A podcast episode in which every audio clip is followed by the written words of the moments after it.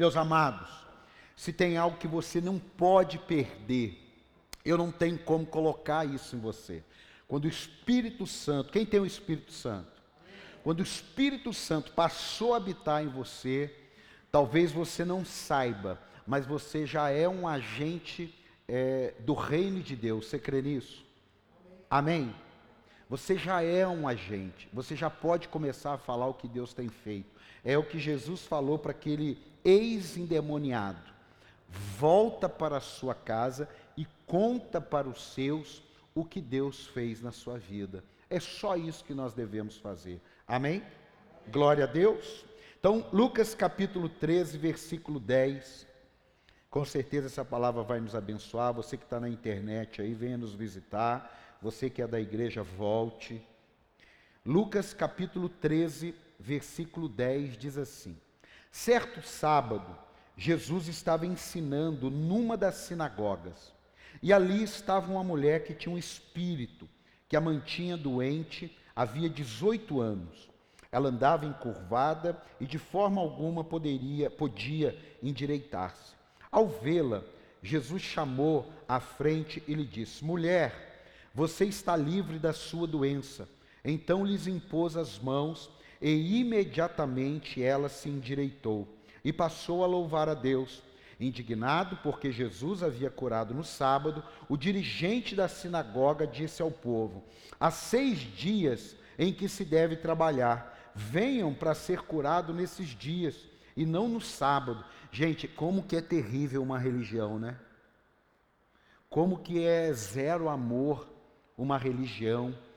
Como que é triste uma pessoa ter tanta informação daquilo que pode e não pode e não se preocupar com a vida da pessoa. Eu acho que isso aqui Deus está falando conosco, amém, amado? Amém? amém? A gente sabe tanto da lei, né? A gente sabe tanto da palavra de Deus e muitas vezes começa a colocar critério para algumas coisas. Mas segue aí, vamos lá. O Senhor lhe respondeu: Hipócritas, cada um de vocês não desamarra no sábado o seu boi ou jumento do estábulo e o leva dali para dar-lhe água? Então essa mulher, filha de Abraão, a quem Satanás mantinha presa por 18 longos anos, não deveria no dia de sábado ser libertada daquilo que aprendia? Tendo dito isso, todos os seus oponentes ficaram envergonhados, mas o povo se alegrava com todas as maravilhas que ele estava fazendo. Diga amém. Eu, antes de continuar pregando, eu tive uma direção do Espírito Santo nesse dia de hoje. Eu queria que quem tem de 13 anos a 25 anos, vem aqui na frente, por favor. Se você tem de 13 a 25 anos, vem aqui na frente do altar. Eu quero orar por você. E eu quero dar uma palavra de Deus para a sua vida. Isso, pode ficar aqui no meio, aqui, ó. De 13 a 25 anos. Apóstolo, eu tenho 26. Fica tranquilo, fica aí no seu lugar mesmo. Não tem problema não. De 13, tem alguém lá no cultinho, será que ajudando alguma coisa? De 13? De 13 a 25 anos. Tem coisas que estão encurvadas. Né? Não é em vocês, não. Mas tem coisas que estão encurvadas e nós precisamos desencurvar esse negócio aí. Quem vai fazer isso é Jesus. Primeiro você abre a sua mão assim, ó. Vamos ficar de pé. Tem lá? Ah, então vamos esperar. Eu quero fazer uma oração por vocês. E eu quero pedir que assim que acabar o culto hoje, vocês voltem para esse lugar que eu vou sentar nessa caixa aqui, que eu preciso conversar um negócio com vocês, para vocês me ajudarem numa situação aí que o mundo está vivendo, o mundo. Então nós vamos resolver o problema do mundo aqui hoje. Olha aí para você ver como que é forte esse negócio aí. Então o mundo está em suas mãos. Olha para suas mãos assim, diga assim: o mundo está em minhas mãos. Você já viu aquele filme do Charles Chaplin que ele joga uma bola que é o mundo? Ah, o mundo não está na mão do Charles. O mundo está em suas mãos. Tem um menino lá que tá, foi chamar?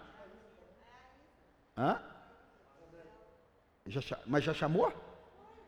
Ah, então tá. Então vamos esperar aqui. Você que está aí, é rapidinho, eu quero só fazer um momento profético aqui.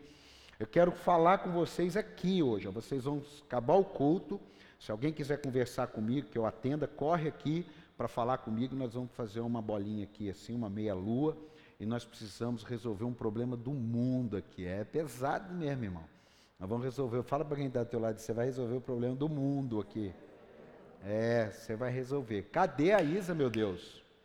Chamou ela lá? Alguém foi chamá-la? Porque por, por revelação, vem cá, querida. Ela pareceu até com medo. Ele falou: Meu Deus, o que, que eu fiz agora?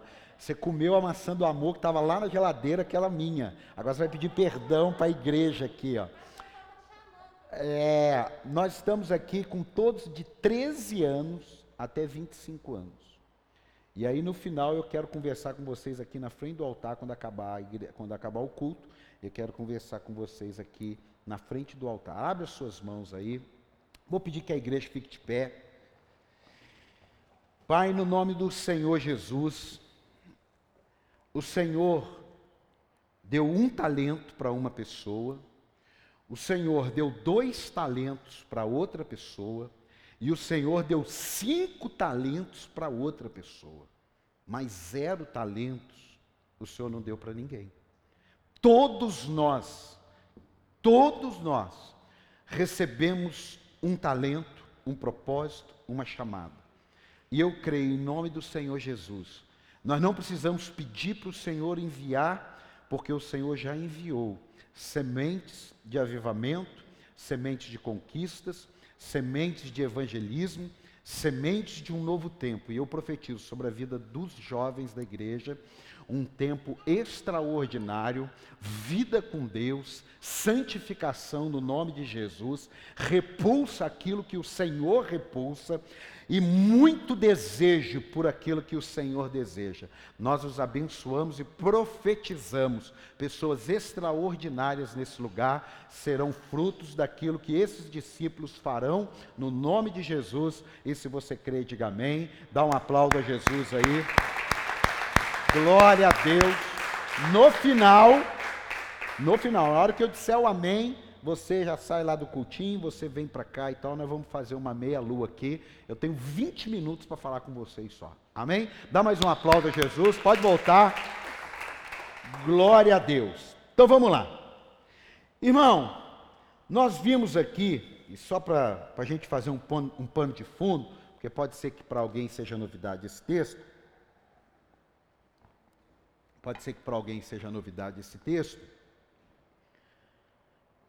temos um quadro de uma mulher encurvada.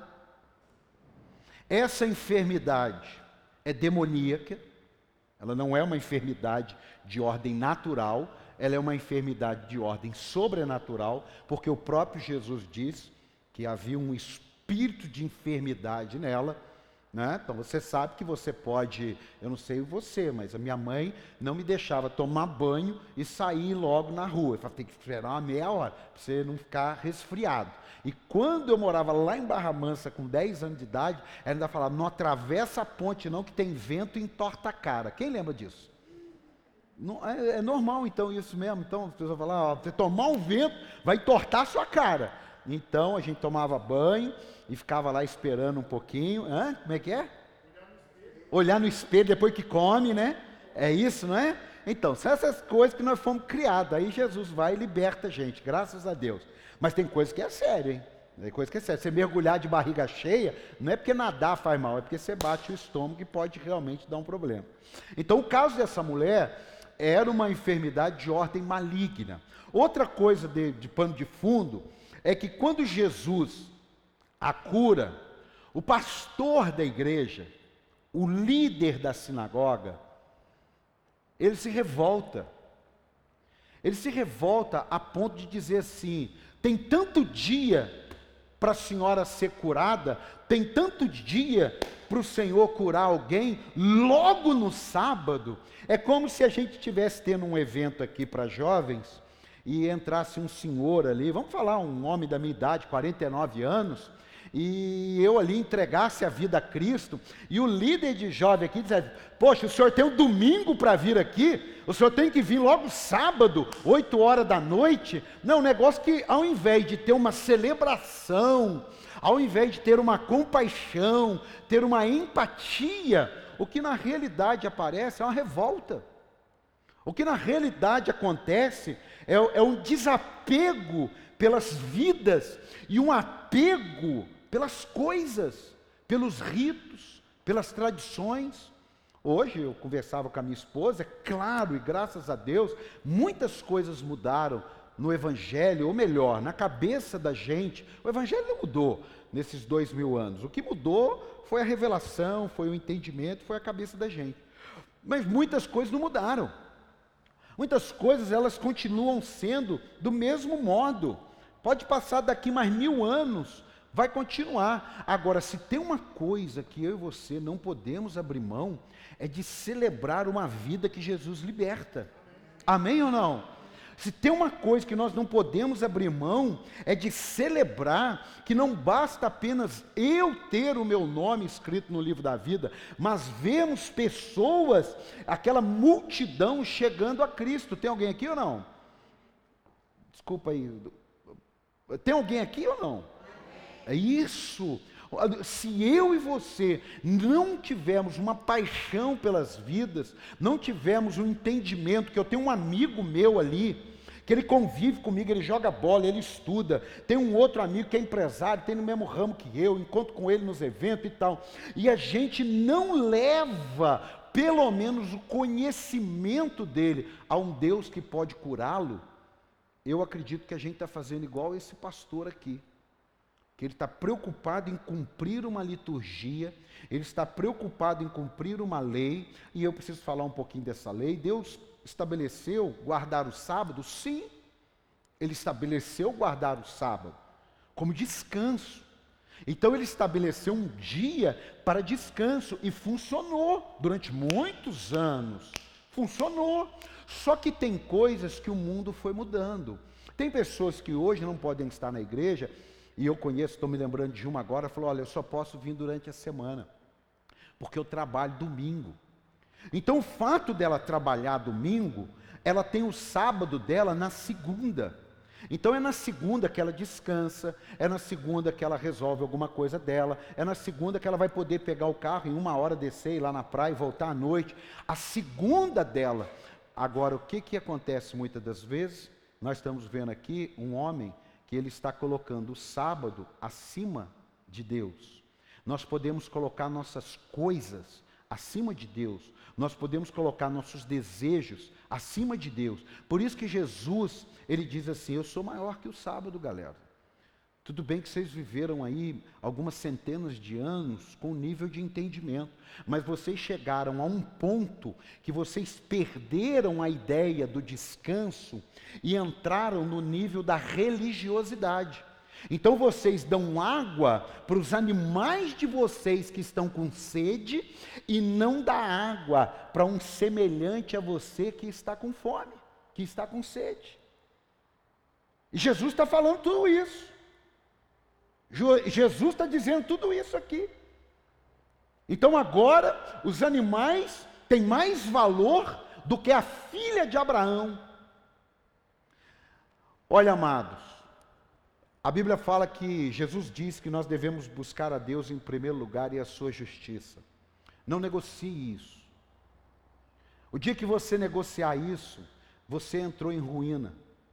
O dia que você negociar isso, Deus passou a não ser mais prioridade. Eu conversava com o pastor André algumas coisas ali, e a gente estava falando, a questão nunca será o tempo que nós não temos direito a ele em relação a, a Deus, em relação à obra de Deus, em relação ao que quer que seja no reino de Deus. Ele sempre nos cobrará o tempo que nós temos domínio sobre ele.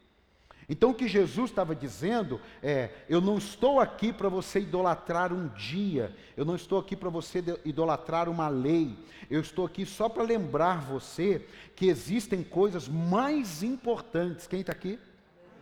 É lógico que amanhã, alguns até hoje, né, de repente vai entrar 11 horas para trabalhar, 10 horas da noite, sei lá, 2 e 15. É claro que o seu trabalho é importante. Mas nunca Deus vai permitir que alguma coisa na sua vida seja mais importante que Ele.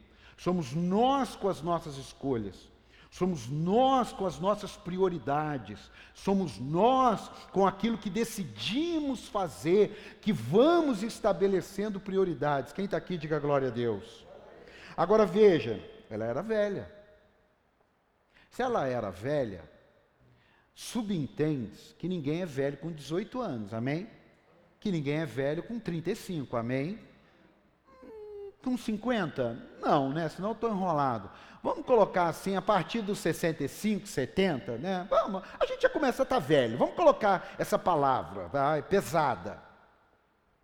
Ou seja, se ela sofre 18 anos, teve um período que ela não sofreu.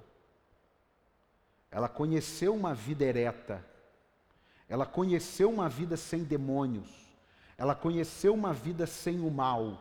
Ela conheceu uma vida plena. Mas alguma coisa aconteceu na vida dela que o mal entrou. Não foi um resfriado. Não foi uma doença hereditária. Não foi uma doença autoimune. Foi o mal que entrou na vida dela. Então, o mal quando entra na vida de um cristão, porque a Bíblia diz que ela é filha de Abraão e ela estava encurvada.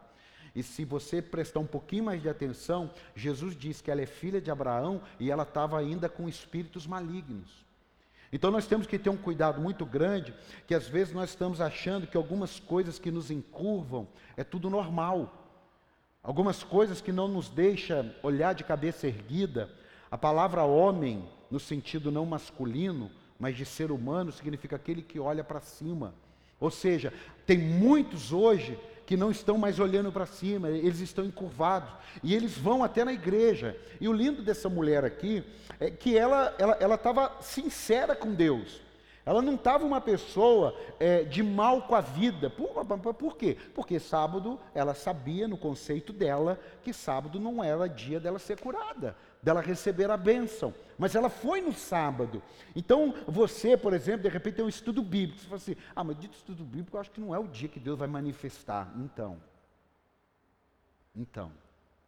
Ela não. Ela foi consciente. Sábado é dia do culto, é dia do descanso, mas nada vai acontecer na minha vida. Mas mesmo que nada aconteça na minha vida, que não é o caso, eu vou continuar buscando a Deus. Eu vou continuar servindo a Jesus. Eu vou continuar ouvindo a palavra, eu vou continuar indo na sinagoga, eu vou continuar crendo. E num dia, fora dos padrões, Deus age na vida daquela mulher. É muito complicado se você tiver um entendimento muito limitado com as coisas de Deus. Existem várias coisas que vão começar a acontecer a partir de janeiro, algumas agora já, né? Voltamos com a vigília, é, e dia 10 tem vigília, Amado, não tem porquê você não vir numa vigília. Não tem porquê. Quanto tempo que a gente não tem vigília? Praticamente vai dar dois anos, porque a última vigília foi em dezembro de 2019. Voltamos com a última segunda-feira. É, estamos aqui em oração. Quem está aqui, diga glória a Deus. Não tem porquê você não estar unido com a igreja. Eu sempre digo: a questão não é a Bíblia que você lê na igreja, e a questão não é o tempo de oração que você tem na igreja. Aqui estarta, aqui empodera, mas há uma vida de continuidade no seu dia a dia. Amém? Agora, quando temos alguma coisa aqui, quando temos algum evento, é para buscarmos a Deus, é para nos empoderar, é para ter um dia inusitado para que o milagre aconteça na sua vida no nome de Jesus. Você podia. Você está entendendo? É isso. Ah, o que, é que vai ter terça-feira? Ano que vem nós vamos ter enraizados ao vivo e a cores. Não, eu vou, eu vou. Talvez você não consiga participar de tudo, eu sei disso. Mas vamos pegar esse texto. Era um dia inusitado. Fugiu o padrão. Fugiu. Talvez você nunca veio. Eu, eu, eu. Falei com a minha esposa quando estava fazendo, abrindo um parênteses aqui para despertar você. Eu falei, poxa, eu lembrei de diáconos, não estou falando ovelha, diáconos, que durante o ano de 2019 não foram um dia na oração. Será que não tem que ser revisto alguma coisa? Pessoas que servem na casa de Deus, pessoas que são referência, pessoas que ajudam no ministério infantil, pessoas que estão na recepção, pessoas que estão entregando o um envelope, pessoas que estão filmando, pessoas que estão pregando, pessoas que estão cantando. Será que naquele momento não tem alguma coisa que nós devemos quebrar a rotina e falar: eu vou, eu não vou porque é o dia de receber, eu vou porque é o dia de eu entregar. Você está entendendo essa diferença? Eu não vou porque tem muita gente, ou eu vou porque tem pouca gente. Eu vou porque tem uma oportunidade de eu buscar a Deus. Você está entendendo isso ou não? Tem um outro projeto que nós vamos lançar dia 1 de janeiro. O ano 2022, nós vamos ter um projeto dividido em quatro etapas. Nós precisamos ler a Bíblia. Quem ama a Bíblia? Agora, quem ama o que contém nela? Agora, quem ama quem é o Criador de todas as coisas? Então você precisa aprender com ele. Então nós vamos ter um projeto que a cada três meses nós vamos ler um evangelho. Começa dia 1 de, de janeiro, aí janeiro, fevereiro e março. Nós lemos o primeiro evangelho. Qual que é o primeiro evangelho? Mateus. Aí abril, maio, junho, segundo evangelho. É, Marcos. Aí depois, julho, agosto, setembro, terceiro evangelho. Lucas. Outubro, novembro, dezembro, o quarto evangelho, que é João. Mas o ano inteiro nós vamos ter várias coisas fora dos padrões para que abra o leque de você ter uma entrega e receber o milagre na tua vida. Para que você tenha uma decisão e que a sua decisão mova Deus em sua direção, porque cumprir tabela, se essa menina, se essa senhora, ela cumprisse tabela, ela não estaria sábado lá. Não estaria. Por quê? Porque sábado não era o dia para acontecer o que ela precisava. Mas ela foi. Oh, meu amado, você está aqui hoje, você está aí no online. Hoje é o dia que o Senhor fez. Alegremos-nos e regozijemos nele. Dá um aplauso a Jesus aí. Escute. O que é uma pessoa encurvada? É uma pessoa arqueada. É uma pessoa dobrada. E no íntimo, é uma pessoa humilhada. Escute, quantas pessoas se sentem assim hoje? As redes sociais são uma bênção, mas elas estão encurvando muita gente, encurvando muita gente, mostrando coisas que para elas se tornam impossível. O jovem, você que eu chamei aqui, eu sei que alguns, isso aqui não vai mudar nada na vida dele, mas eu sei que outros podem. Não se ilude com rede social, não. Antes nós não sabíamos a vida das pessoas. E as pessoas sempre tiveram essa vida. Agora você precisa construir a sua. Você precisa ter a sua história. Você precisa ter seu trilho. Porque dependendo do olhar que você tem, ei, ei, dependendo do olhar que você tem para as redes sociais, sabe o que, que vai acontecer? O que, que acontece com muito jovem? Ele vai ficar depressivo. Ele vai ficar com raiva dos pais porque ele não teve a oportunidade que o outro tem. E aí eu me lembro de um amigo, pastor Reginaldo, ele pregando uma mensagem um dia, ele falou que perto do Natal, ele acordou de manhã assim, né, muito simples, a casa, cercado de bambu e tal. Ele falou, ó, tinha uns 10 anos, ele pregando e contando isso. E, e aí ele saiu assim de manhã para brincar e tal. E quando ele chegou na beira da cerca, ele viu o vizinho dele com a bicicleta andando no quintal, novinha, simples igual ele, mas de uma maneira ou de outra, o pai foi lá e comprou uma bicicleta, e ele, olha aí, Reginaldo, que eu ganhei. Ele falou que ele com 10 anos, ele pensou, puxa vida, se eu tivesse nascido do outro lado da cerca, do outro lado eu já estava com essa bike na minha mão, eu nasci do lado de cá. Meu amado, tem um monte de gente andando de bicicleta, mas um dia você vai ter a sua, fica tranquilo.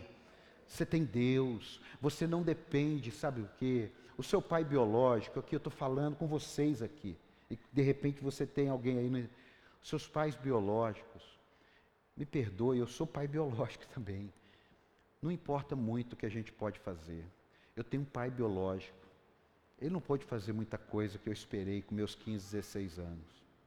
Mas eu não tinha Jesus, eu não tinha a palavra de Deus, eu não conhecia o Evangelho, eu não tinha o Espírito Santo, mas eu sabia que eu tinha duas pernas, tinha dois braços, saúde, e eu podia construir a minha história. Tem muita gente que não está conseguindo construir história porque está olhando para a história dos outros.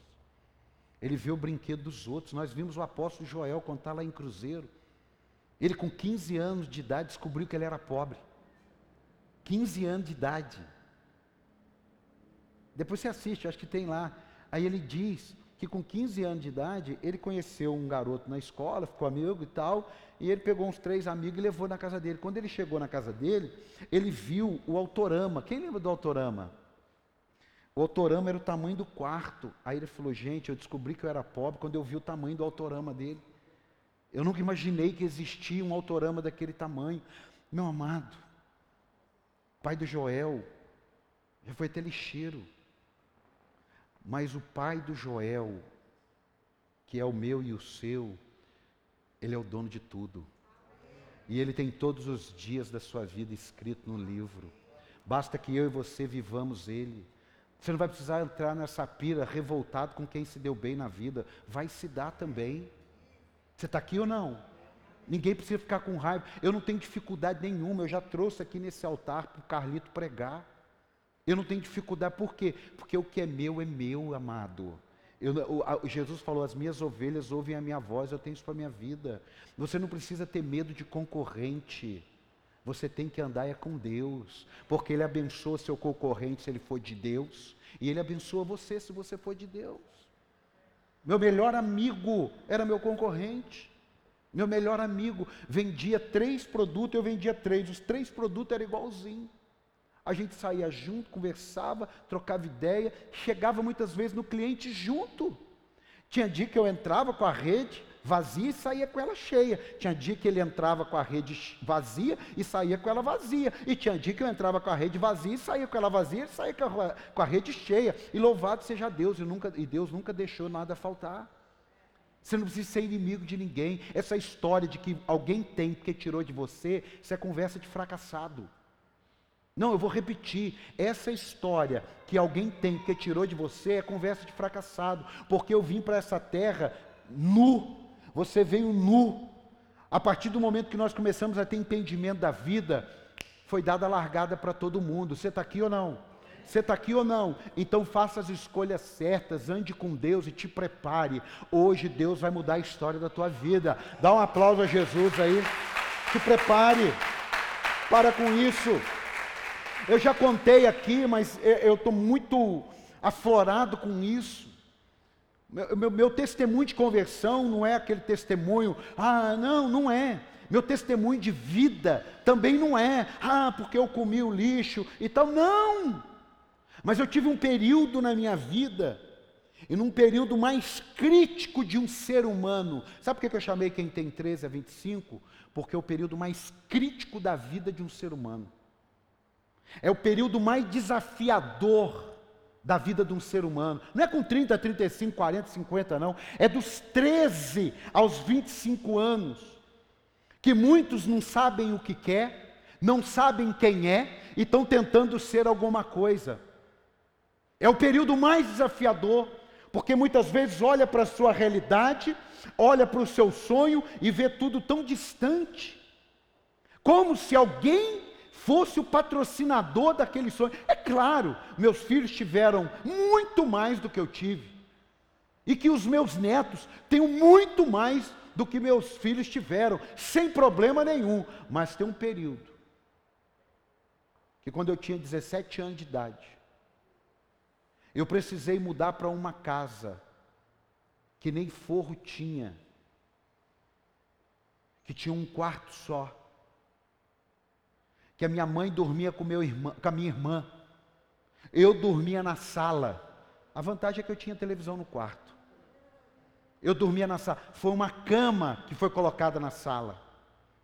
E o meu irmão dormia, menorzinho, dormia no sofá. Essa não foi a minha realidade nunca, mas essa foi a minha realidade por um período. E dali para frente, assim como muitos, eu não tinha mais apoio de papai e de mamãe. Eu estou falando com você aqui mesmo. Porque talvez você olhe para a gente hoje e fale assim: Uau, ele deu sorte. Não, meu amado. Não. Primeiro, que a Bíblia fala que Deus muda a nossa sorte. Mas segundo, você vai fazer as suas escolhas. Eu quis fazer outras escolhas. Eu não quis continuar daquele jeito. Eu tinha vergonha quando a minha namorada, que era minha esposa, que é minha esposa hoje, ia lá em casa num período da minha vida que ela chegava em casa, tinha uma cama na sala. Você acha que é, é, é algum arquiteto colocaria, alguma decoradora colocaria uma cama na sala, Lucas? Por que, que estava na sala? Porque o momento da nossa família era de encurvado. O momento da nossa família era complicado. Ei, meu amado, você não pode impedir que algumas coisas te encurve, não pode. Mas você pode impedir que te mantenha encurvado. E aí é que está. E as pessoas hoje querem que alguém os desencurve. Só tem um que pode fazer isso. E o nome dele é Jesus. Mas tem você que tem que fazer a escolha para que o nome dele tenha poder sobre a sua vida. O nome de Jesus não tem poder na vida daquele que não quer. Porque na cruz, você nunca se esqueça, tinha dois. Um recebeu o poder, ele falou ainda hoje. O outro ele nem olhou. Jesus não está atrás de fama, Jesus não está atrás de seguidores, até porque numa noite, de um dia para o outro, ele estava com 15 mil seguidores. E no mesmo dia, ele foi reduzido a 12 seguidores. De vez em quando eu olho e falo assim: nossa, nega, três pessoas deixaram de me seguir. Eu tinha três, agora não tem nenhum. Jesus, ele vai dormir com 15 mil seguidores, ele acorda com 15 mil seguidores, ele prega e no final tem 12 seguidores. E assim mesmo ele ainda está disposto a ficar sem ninguém, porque ele fala: vocês não vão embora? Vocês vão dar dislike? Ei, abre a sua mão, abre. Você está aqui hoje, porque você tem um plano a ser cumprido, e o único plano que eu te garanto que não faz parte da tua vida é viver encurvado, viver oprimido, viver possesso, viver cheio de coisas ruins. Deus te chamou para andar ereto, para olhar para cima, da onde me virá o socorro, meu socorro vem do Senhor. Ah, dá um aplauso a Jesus aí. Aleluia. Escute. Acreditar ou não nesses assuntos não muda a realidade deles. Muitas vezes, quando nós ouvimos coisas assim sobrenaturais, você diz, ah, mas não acredito nisso. O fato de acreditar ou não não muda a realidade. Mas o Jesus que muda a realidade, você não pode se esquecer que ele fala para o vento, quietinho, ele fica quieto. Fala para os demônios, sai dele, e ele sai. Esse mesmo Jesus é que fala para a gente, Pode se erguer aí, ó. Você não vai ficar prostrado, não. Você não vai ficar chateado, não. Eu estava conversando com a. Cadê a Vivian? Está aí, não? Eu estava conversando com a Vivian. 150 últimos atiradores que entram em escola acreditavam que ele vivia, sabe do quê? Debaixo de bullying. 150 dos últimos atiradores de entrar em escola, dar facada, dar tiro, soltar bomba, acreditava-se os estudos levaram a uma conclusão. Mais de 50% deles não tinha relacionamento dentro de casa. Não tinha nada a ver com bullying, não.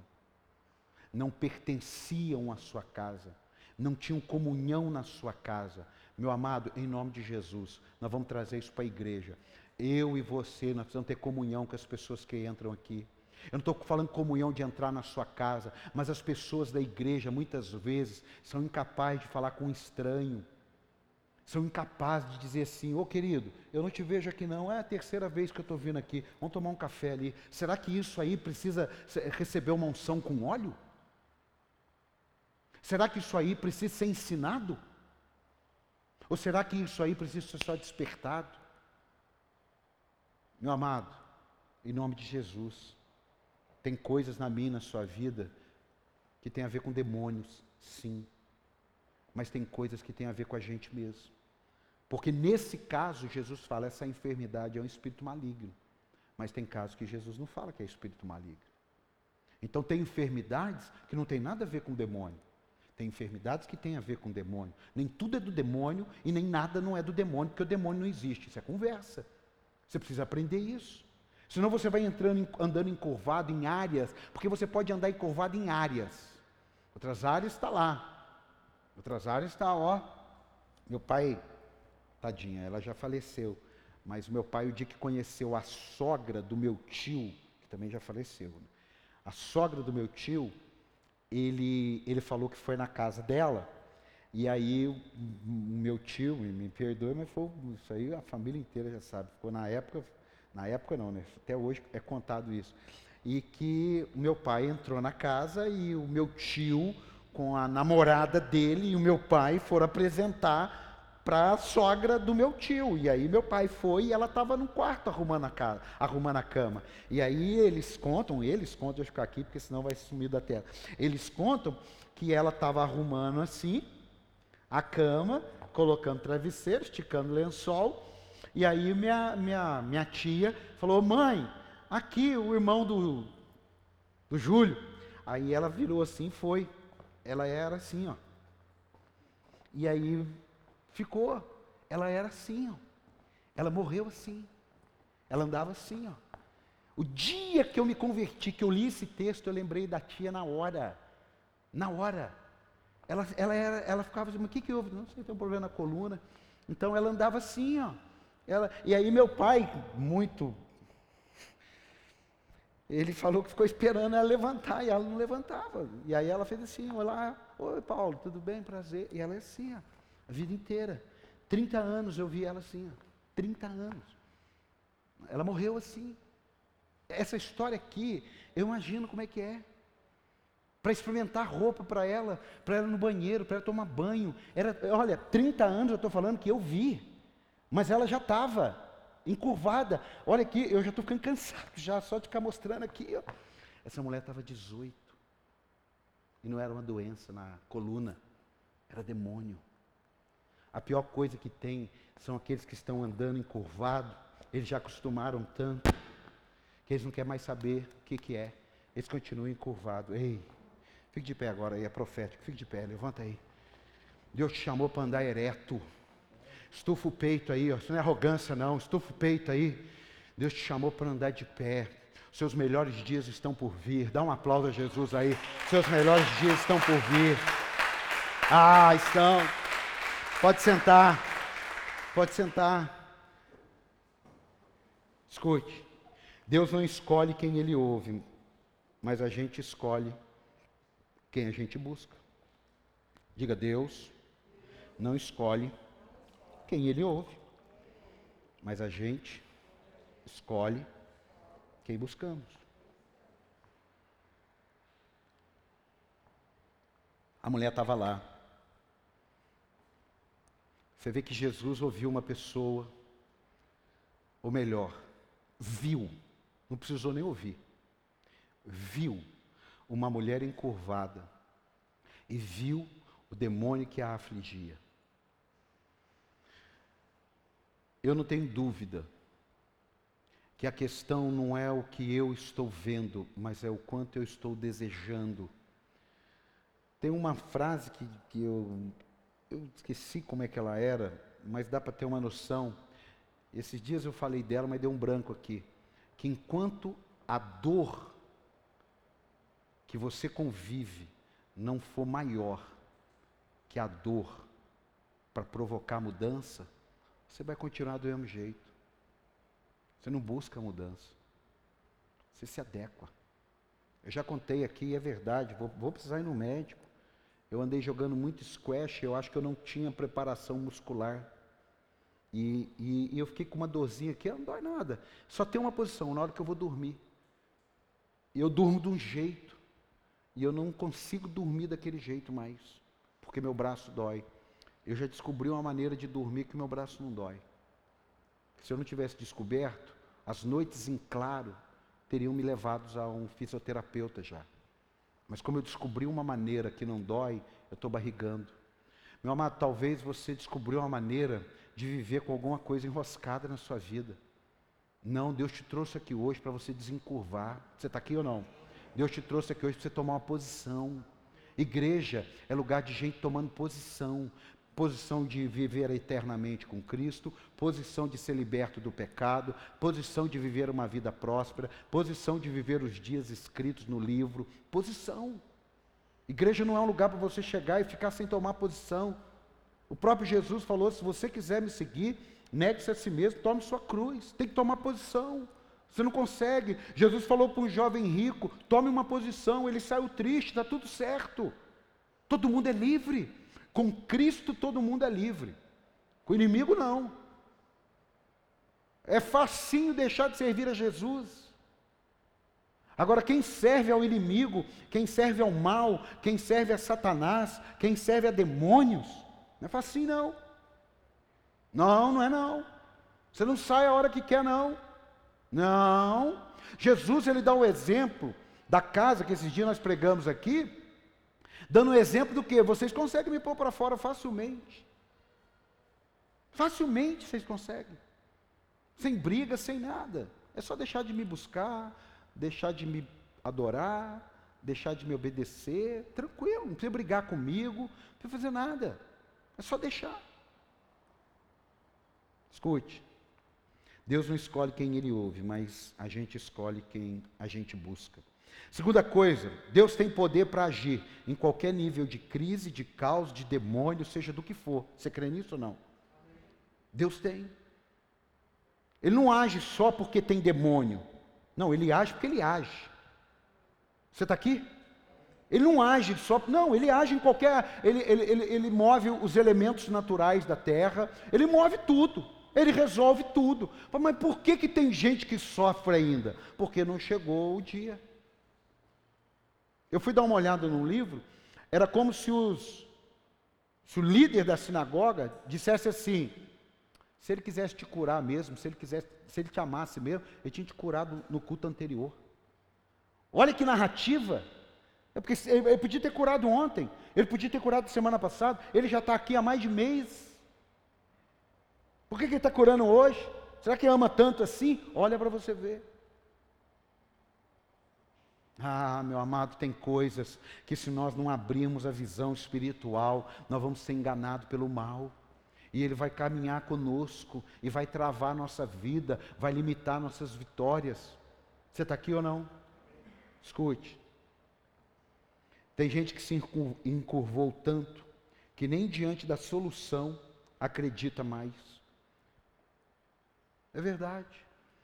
Às vezes as pessoas passaram tanto tempo. A minha mãe falou que foi para fazer uma cirurgia na perna, barrigaram, barrigaram, cinco anos. Ah, vamos fazer a cirurgia. Ela foi no médico e falou: não, não faz mais não. Passou já. Agora não compensa. Isso aí não. A está bem, agora não, só já passou a fase perigosa, agora só segue a vida. Só vai ter mais, mais, vai ter mais plenitude agora. Passou. Com Jesus não, irmão. Com Jesus, quem tem 99 anos ainda está dando filho ainda. Não, não, você não entendeu. Com Jesus, quem tem 99 anos ainda está dando filho ainda.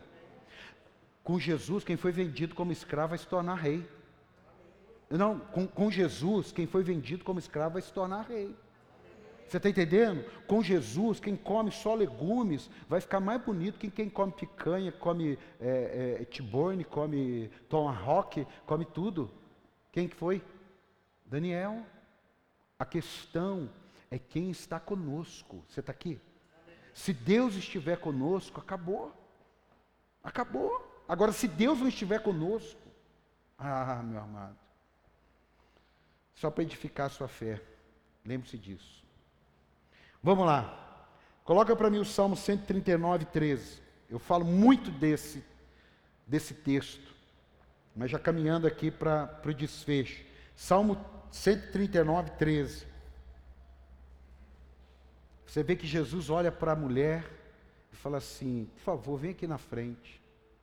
Para muitos, alguém ficou pensando: que vergonha, vai expor a enfermidade dela. Salmo 139, 13 diz assim: Tu criaste o íntimo do meu ser e me teceste no ventre da minha mãe. Eu te louvo, porque me fizeste de modo especial e admirável. Tuas obras são maravilhosas.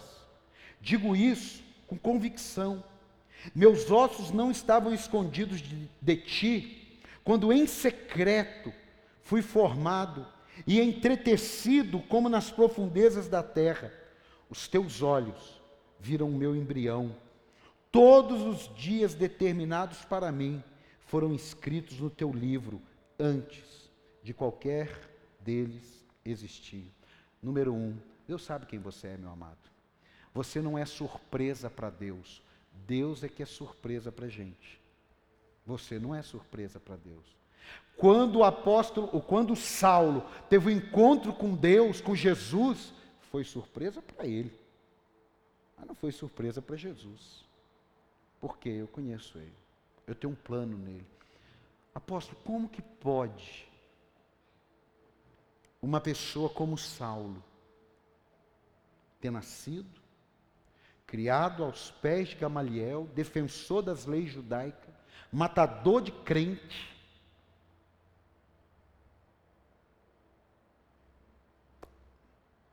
e se tornar o que ele se tornou.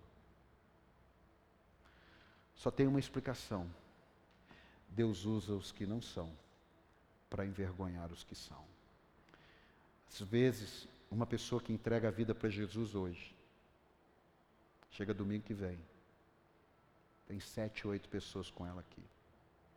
A gente está tão acostumado com Jesus, que entra mês, sai mês, entra ano e sai ano. Quem é que você levou a Cristo? Ninguém. Mas alguém levou você, alguém me levou. Eu não tenho dúvida.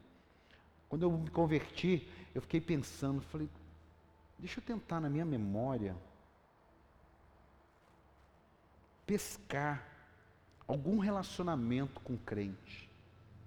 Minha mãe, meu pai, parente meu. Eu fui na memória, fui na memória, fui na memória. Ninguém, ninguém, ninguém, ninguém. Ninguém, ninguém, mas ninguém. Ninguém no trabalho, ninguém no prédio, ninguém. Um dia eu estou lendo um texto. Estou lendo o um texto do Naamã. E aí aparece lá no texto. Eu estou falando lá atrás. 20 anos convertido já.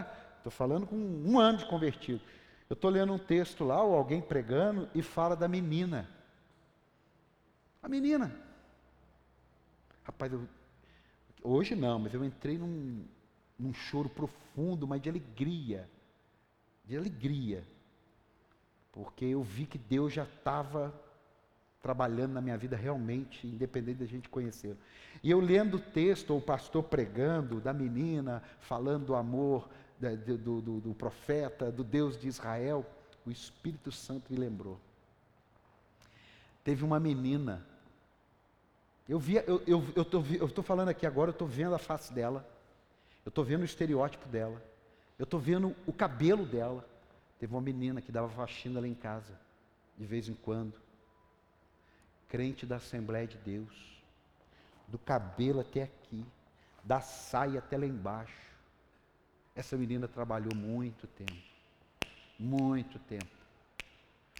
Tinha o quê? 10 anos de idade.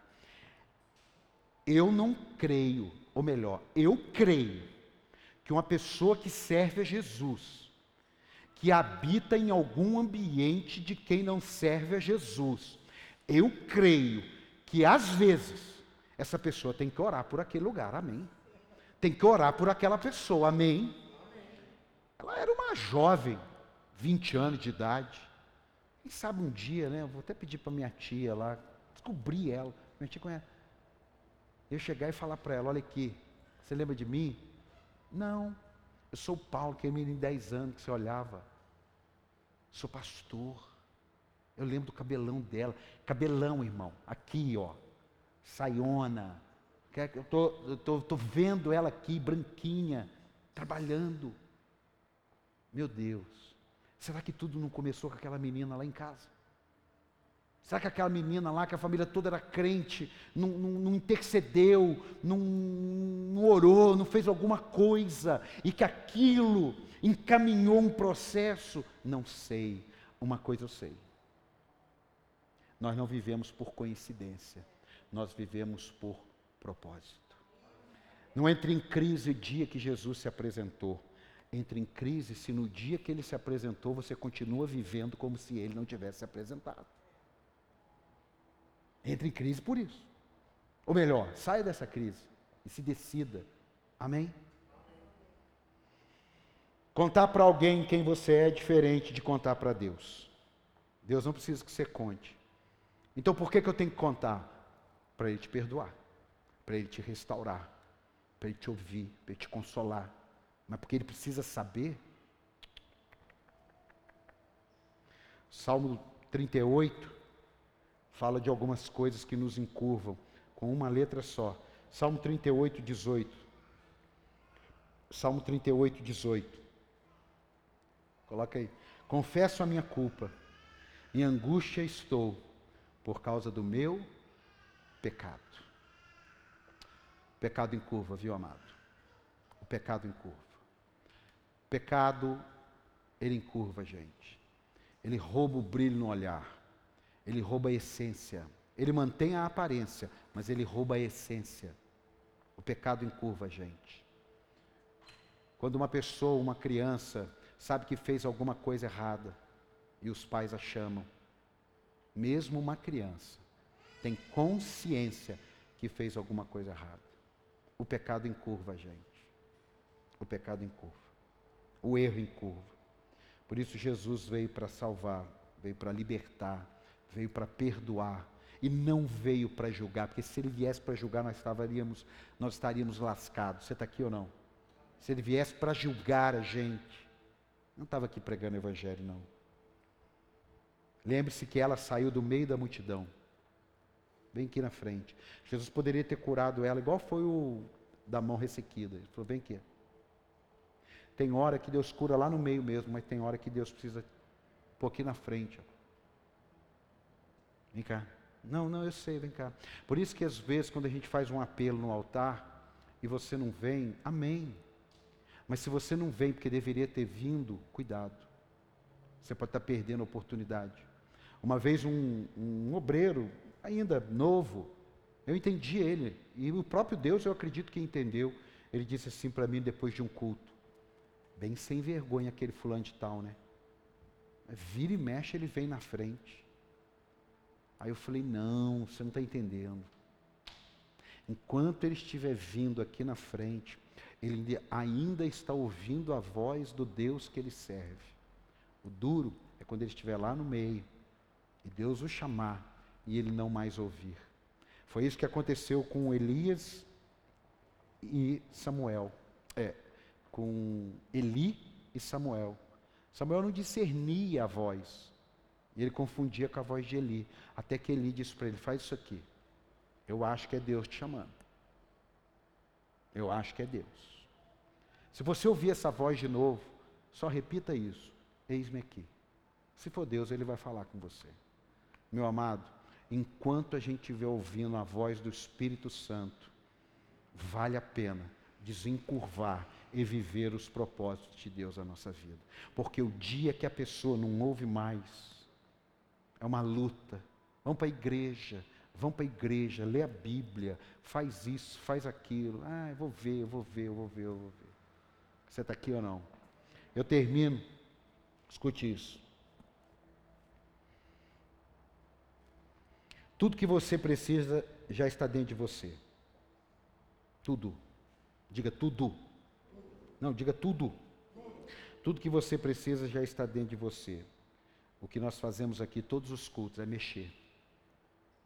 Você já viu que a terra, depois que dá uma colheita, tem que ir lá e dar uma mexida nela?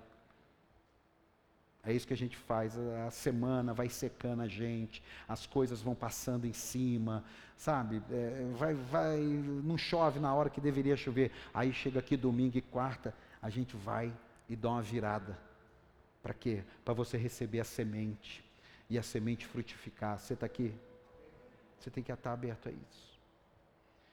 Deus não planejou a mulher ser encurvada, não, mas o mal entrou na vida dela, hein? escute. Tem um que Deus falou assim: essa enfermidade é para a glória de Deus. Mas aquela ali, ele não falou isso, não.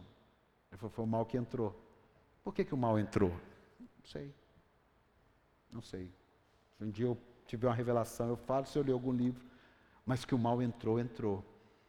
Mas talvez aí já está a revelação. Vamos parar de querer saber o porquê que o mal entrou. E vamos agora reagir para o mal sair. Porque já que ele entrou, não me interessa agora como ele entrou. O que me interessa é igual se você chega lá no hospital, eu já cheguei com a cabeça aberta um dia, cheguei com o joelho aberto outro dia. Ninguém me perguntou o que, que aconteceu. Primeiro me costuraram. Depois disseram: O que, que houve, garoto? Bati no todo de uma padaria. Ah, eu estava brincando de pique, bati na quina da escada. Mas na hora, ninguém perguntou, só foi costurando. Você está aqui ou não? Dois textos e a gente vai orar. Primeiro, Isaías 64, 4. Isaías 64, 4. Diz assim: Desde os tempos antigos, ninguém ouviu, nem ouvido percebeu, e olho nenhum viu outro Deus além de ti, que trabalha para aquele que nele esperam. Eu continuo esperando em Deus o que ele diz que vai fazer. Não interessa. Se você não continuar esperando em Deus o que ele diz que vai fazer, você não verá o que ele começou a fazer. E você não verá o que ele terminou, porque ele não mente. Se ele mentisse, Filipenses 3 não estava escrito. Perdão, Filipenses 1, e aqui nós vamos orar. Filipenses 1, 6. Olha o que que Paulo diz. Filipenses 1, 6. Estou o quê? Estou o quê? Estou o quê? Estou o quê? Estou o quê? Quando você está convencido de alguma coisa, você já viu aquela coisa que assim, Ih, você está muito convencido hoje. Você está convicto de algo, amém? Amém? Quando você chega assim, você olha e fala assim, poxa, estou tão bonito hoje, estou tão bonita hoje. Você assim, ah, mas não gostei dessa roupa não, mas eu estou convencido que eu estou. Eu não preciso que você me convença. Agora, quando uma pessoa não está, e você quer convencer, você está linda com essa roupa, sai com essa roupa. Ah, não sei, estou me achando tão feia. Mas você está linda. Aí vem o outro e fala, está linda ou não está? Está linda. Não sei, não, tô, não sei, não estou convencido que eu estou.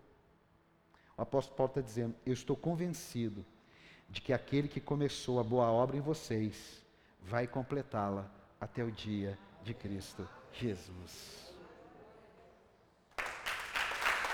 Vai. Ah. Eu posso olhar hoje e falar assim: caramba, não está pronto. É, não está, mas eu estou convencido. Eu posso ver assim e falar assim: poxa, nossa, mas parece que está faltando tanta coisa. Então, mas eu estou convencido.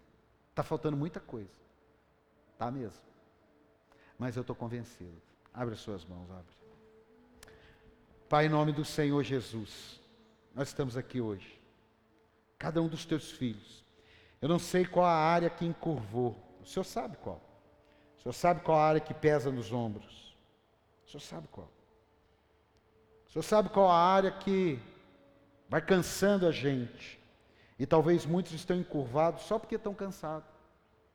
Cansado de carregar um fardo que não é dele, cansado de viver uma vida que não é dela, toda cheia de pecado, toda cheia de coisas erradas cansado de tentar agradar a todos, cansado, cansado até de te buscar, porque busca para o Senhor fazer o que Ele quer, e isso vai cansar, porque nós precisamos te buscar para fazer o que o Senhor quer, porque o seu fardo é leve, o seu fardo é suave, o seu fardo não pesa, e que no nome do Senhor Jesus, seja um jovem de 13 a 25, uma criança de 0 a 12, ou um adulto de 26 em diante, cada um de nós temos um propósito, temos uma chamada. O Senhor não nos chamou para vivermos encurvado.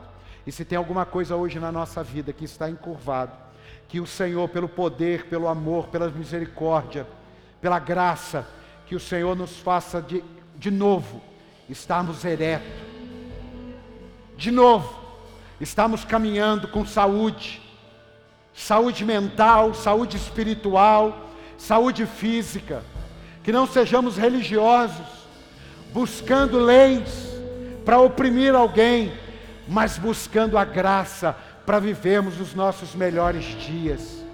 Pai, no nome do Senhor Jesus, ainda não acabou o ano, ainda não acabou o culto, e basta uma palavra do Senhor para que demônios saiam, para que cadeias se quebrem, para que guilhões se despedacem, para que cadeias sejam despedaçadas, no nome de Jesus, eu profetizo um exército cheio da graça, cheio do amor, cheio da presença, cheio do comprometimento, lavado e remido no sangue do Cordeiro, para impactar um bairro, uma cidade, um país, o mundo, porque o Senhor é o nosso Deus e operando o Senhor, ninguém impedirá. Dá o melhor aplauso a Ele, dá o melhor aplauso, dá um glória, dá um glória, dá um glória, dá um glória, dá um glória, adore a Ele, adore a Ele, levante a sua mão, adore esse Jesus maravilhoso.